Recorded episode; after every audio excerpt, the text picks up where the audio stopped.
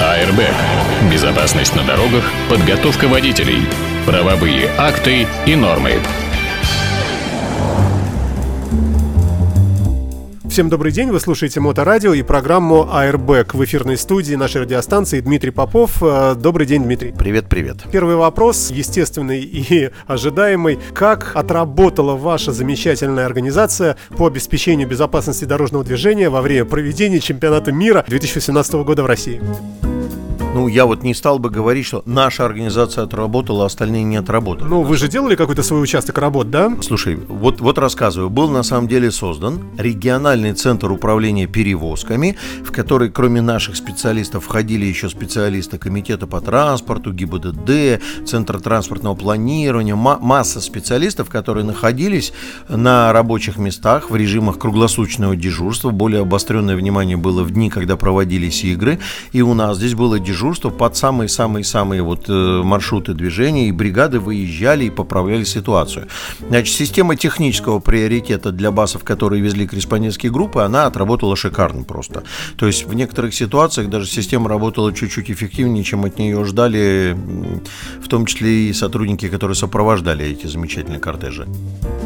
Что касается оперативного вмешательства в разные ситуации, ну, иногда были такие, прям, знаешь, это как сейвы вратарей, подхваченные ситуации. Там где-то не работают. Я скажу, у нас есть э, группа в WhatsApp, в которой мы общаемся для принятия оперативных решений. Вот там вот там кто-то сообщает, там, ребята, там на маршруте что-то подвисло, кто там срочно, там, помнишь, как в фильме ТАСС уполномочен заявить, ну же кто-нибудь, и вдруг кто-то там, я тут на месте рядом, сейчас все поправлю.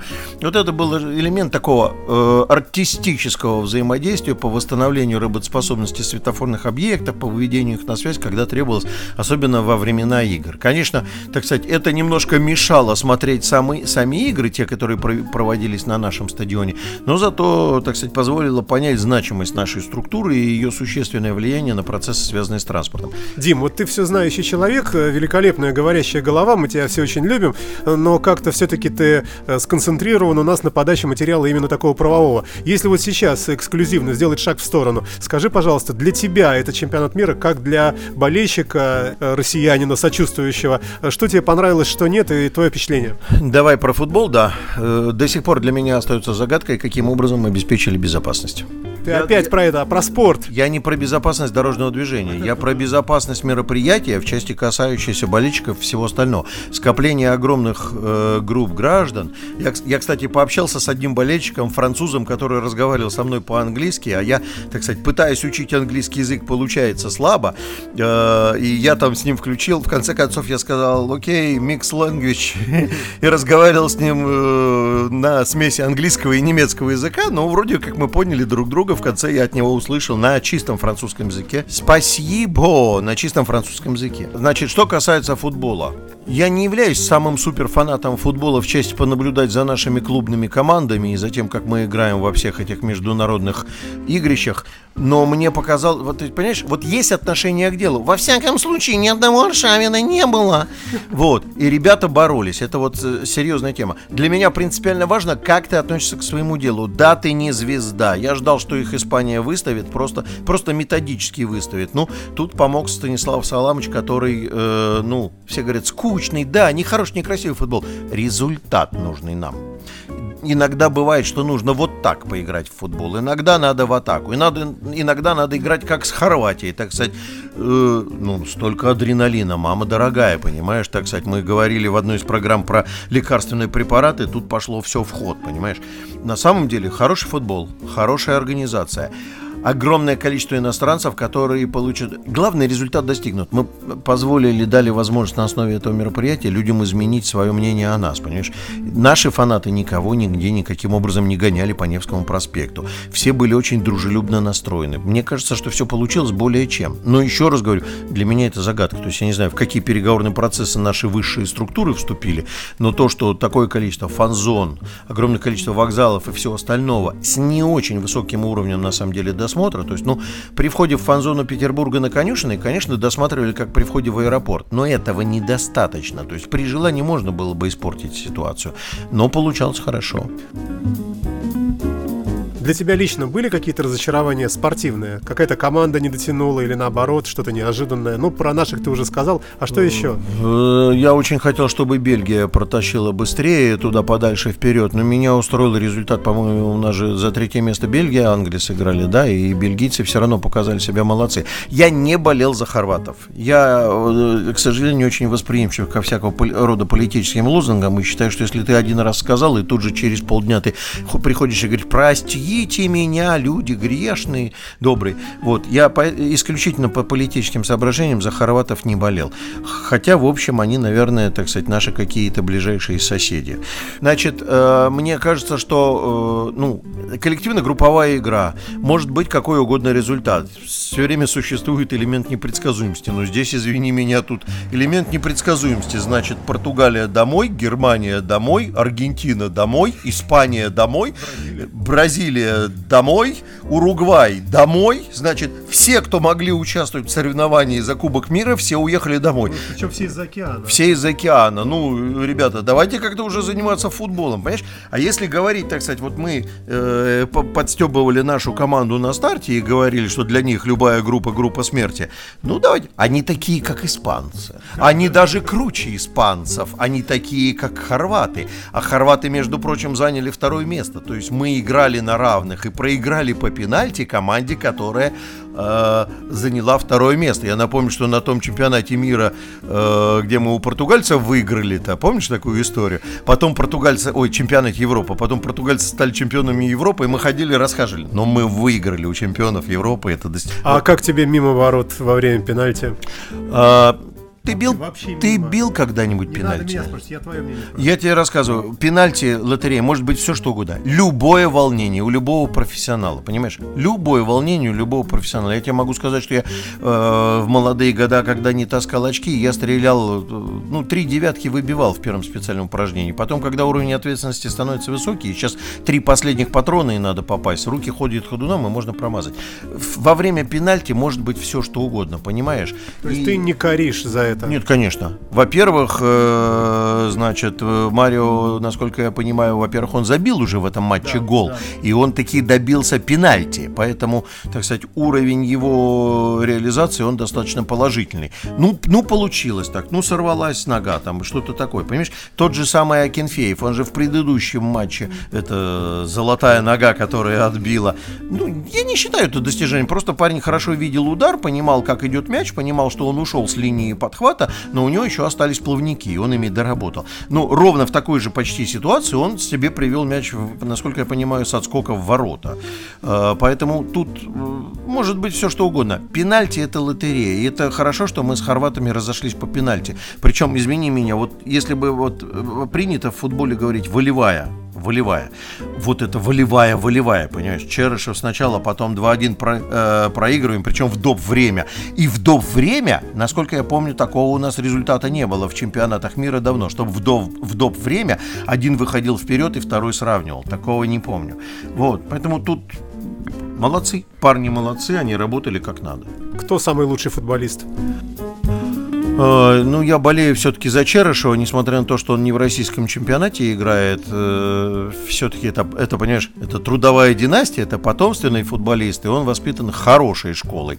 И если говорить о том, что вот сейчас, сейчас если работать на 20-й э, год на Европу, и нам надо каким-то образом сокращать количество легионеров, нам надо, так сказать, вернуть вот этих парней, которые там по зарубежам раскатывают. А вообще, Рональдо, который сыграл один целый матч, Месси? Слушай, вот сейчас очень весело выглядит. Разъезжаем по городу, раз уж мы все-таки автомобильная программа, разъезжаем по городу. Месси что-то рекламирует и говорит о том, что все может быть, да. Роналду что-то рекламирует. Это хороший мем в интернете. Водочки принеси, мы домой летим. Парни все улетели домой. Лишний раз история показала, что футбол игра коллективная. Понимаешь, вот у хорватов капитан, забыл я, забыл, ну неважно, но вот э, что он звезда. Да и он не сильно выдается парни хорваты почти все вровень играли. И у них исключительно коллективная игра. Приблизительно такая же история и у нас, понимаешь? Единственное, что с той поправкой, что а вот появился Головин, а мы вообще ни сном, ни духом. Кто такой Головин? Зобнин там вообще ни сном, ни духом. Кто это такой? Где-то бегал там парень в чемпионате. Это означает, что Черчесов провел какую-то серьезную селекционную работу, не стал выходить на все эти постповторные дела, там, касающиеся э, того, что а вот этот вот дорогой, а вот этот вот дешевый. А реально пригласил парней, которые бегают, работают. Он правильно понял, что требуется. Нужна коллективная игра и работа. Airbag. Идем обратно. Итак, чемпионат мира с точки зрения дорожного движения в городе. И твоя роль здесь? Моя роль не каковская, а с точки зрения дорожного движения, вот та э, тема с техническим приоритетом, которая была заявлена, она пока, показала себя более чем хорошо. И на, нас э, э, устроило, как она отработала, и можно совершенно точно сказать, что мы будем использовать эту систему в дальнейшем для целей, э, значит, реализации движения маршрутных транспортных средств. То есть вот э, в тех случаях, когда, например, чтобы было понятно, я сегодня объяснял, когда выделенные полосы между собой разрываются, надо соединить их, не обязательно соединять их прорисовкой выделенной маршрутной полосы. Давайте на этом кусочке создадим по светофорам приоритетную систему движения. Это может быть. Э, я бы хотел остановиться еще, знаешь, на каком вопросе? У нас вчера, проход... раз уж мы говорим про автоматизацию дорожного движения, вот э, пишет человек письмо, у нас так все уныло и отстало там в дорожном движении и так далее. Рассказываю. Вчера вот мы проводили эксперимент здесь по новой методике управления транспортными потоками на перекрестке. Да простят меня водители, которые слушают, эксперимент проходил в период с 18 до 19 часов на перекрестке Ленинский Жукова. И ваши указания в интернете о том, что светофор живет своей собственной жизнью, я, в общем, как бы понимаю. Ну, к сожалению, мы проводили эксперимент, так скажем, то, что называется на коленке, но результаты увидели потрясающие. Рассказываю идею. Значит, мы привыкли к тому, что мы посчитали интенсивности движения транспорта и сделали какие-то наборы статических режимов. Вот один такой, один такой, один такой, и нас это устраивает. У нас появилась возможность получать так называемые телематические данные. Мы получаем от геосервисов данные о скоростях движения навигационных устройств, понимаешь? Не пробки, не длины заторов, а мы получаем именно данные о скорости потоков, которые формируют разъезд на перекрестке. И на основе этих скоростей придуман алгоритм выравнивания скоростей по перекрестку. Например, три направления, там 9, 9 и 9 км в час, а одно направление выбивается, создает там 12 э, км в час. И мы вот этот вот избыток, когда оно едет заведомо быстрее, мы, допустим, его вровень раздаем в виде коэффициента поправки к зеленому, раздаем по другим. То есть увеличивается где-то фаза, где-то да, уменьшается. Да, да, да. Где-то увеличивается, где-то уменьшается. Интереснее еще выглядит картина, если, например, по трем направлениям 9, 9, 9, и по одному направлению 5. И тогда мы с трех сливаем туда, для того, чтобы подтащить это направление, чтобы люди не не теряли время в заторах. Но это первый этап. А еще в этом эксперименте второй этап был, мы выгрузили данные о пассажиропотоках, э, пассажирских перевозчиков, организатор перевозок нам дал данные пассажиропотоков, и мы получили возможность, вот после того, как мы выровняли скорости, откорректировать картину разъезда по человека минутам с учетом спроса, с какого направления больше едет пассажиров. И по нашему мнению это, во-первых, и справедливо, во-вторых, это чуть более удовлетворяет потребности граждан, это ориентировано на более потребно-спросное отношение к регулированию. Эксперимент, который мы вчера проводили, он... А где вы берете эти геоданные? Прямо со смартфонов э, пассажиров, сидящих в маршрутке в метро? Значит, геоданные о скоростях ты имеешь в виду? Да. У нас есть соглашение, не будем никого рекламировать, у нас есть соглашение об информационном обмене а с некоторыми картографическими сервисами. Ну, условно, там Google карты, Яндекс карты, да, сети да, гиды да, всякие, да, там да, вот эта куча да, целая. Да. Вот от них и да, вот от них и кроме этого еще и автобусов, которые едут пассажиры-перевозчиков, пассажиров автотранса, у них э, тоже в своих автобусах стоят, соответственно, геопозиционеры. Но это никак не расходится с законом о неразглашении личных данных пользователей и так далее, что где кто перемещается, это все безликое. Мы получаем не каждое устройство, мы получаем среднюю скорость потока по точкам, то есть выставляем точки, между которыми нам надо понять скорость перемещения из одной точки в другую. Большое количество запросов в течение дня, никаких личностей там нету, устройств нету, никого нету. Это уже осредненные самим поставщиком э, геоуслуг э, данные. Просто они не предоставляют их в широком доступе. Это, в общем, достаточно платная тема,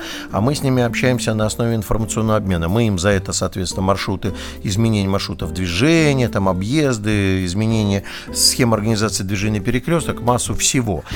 Данные эксперимента показали просто очень-очень хорошие результаты и возможность после. Когда мы пользуемся этой системой, когда у нас интенсивности превышает пропускную способность дороги, то есть по идее бы, ну сказал бы, все, методики нет, бросаю все, ничего не делаю. Ну, не буду ничего делать. Ну, все, ну, заторы со всех направлений. Нет, еще есть чего-то поделать. Еще есть возможность покрутить данными в разных направлениях для того, чтобы устаканить ситуацию по потерям людей. Раз. Потом этот механизм может быть использован для гибкой автоматизированной быстрой коррекции режима в случае, например, когда мы вводим э, реверсивное регулирование. Ширина проезжей части меняется.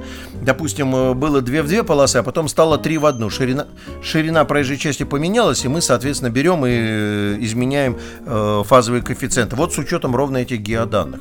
Там есть слабые места. Одно из слабых мест, например, то, что сегодня, допустим, поставщики картографические сервисы дают нам эти данные, а потом перестанут.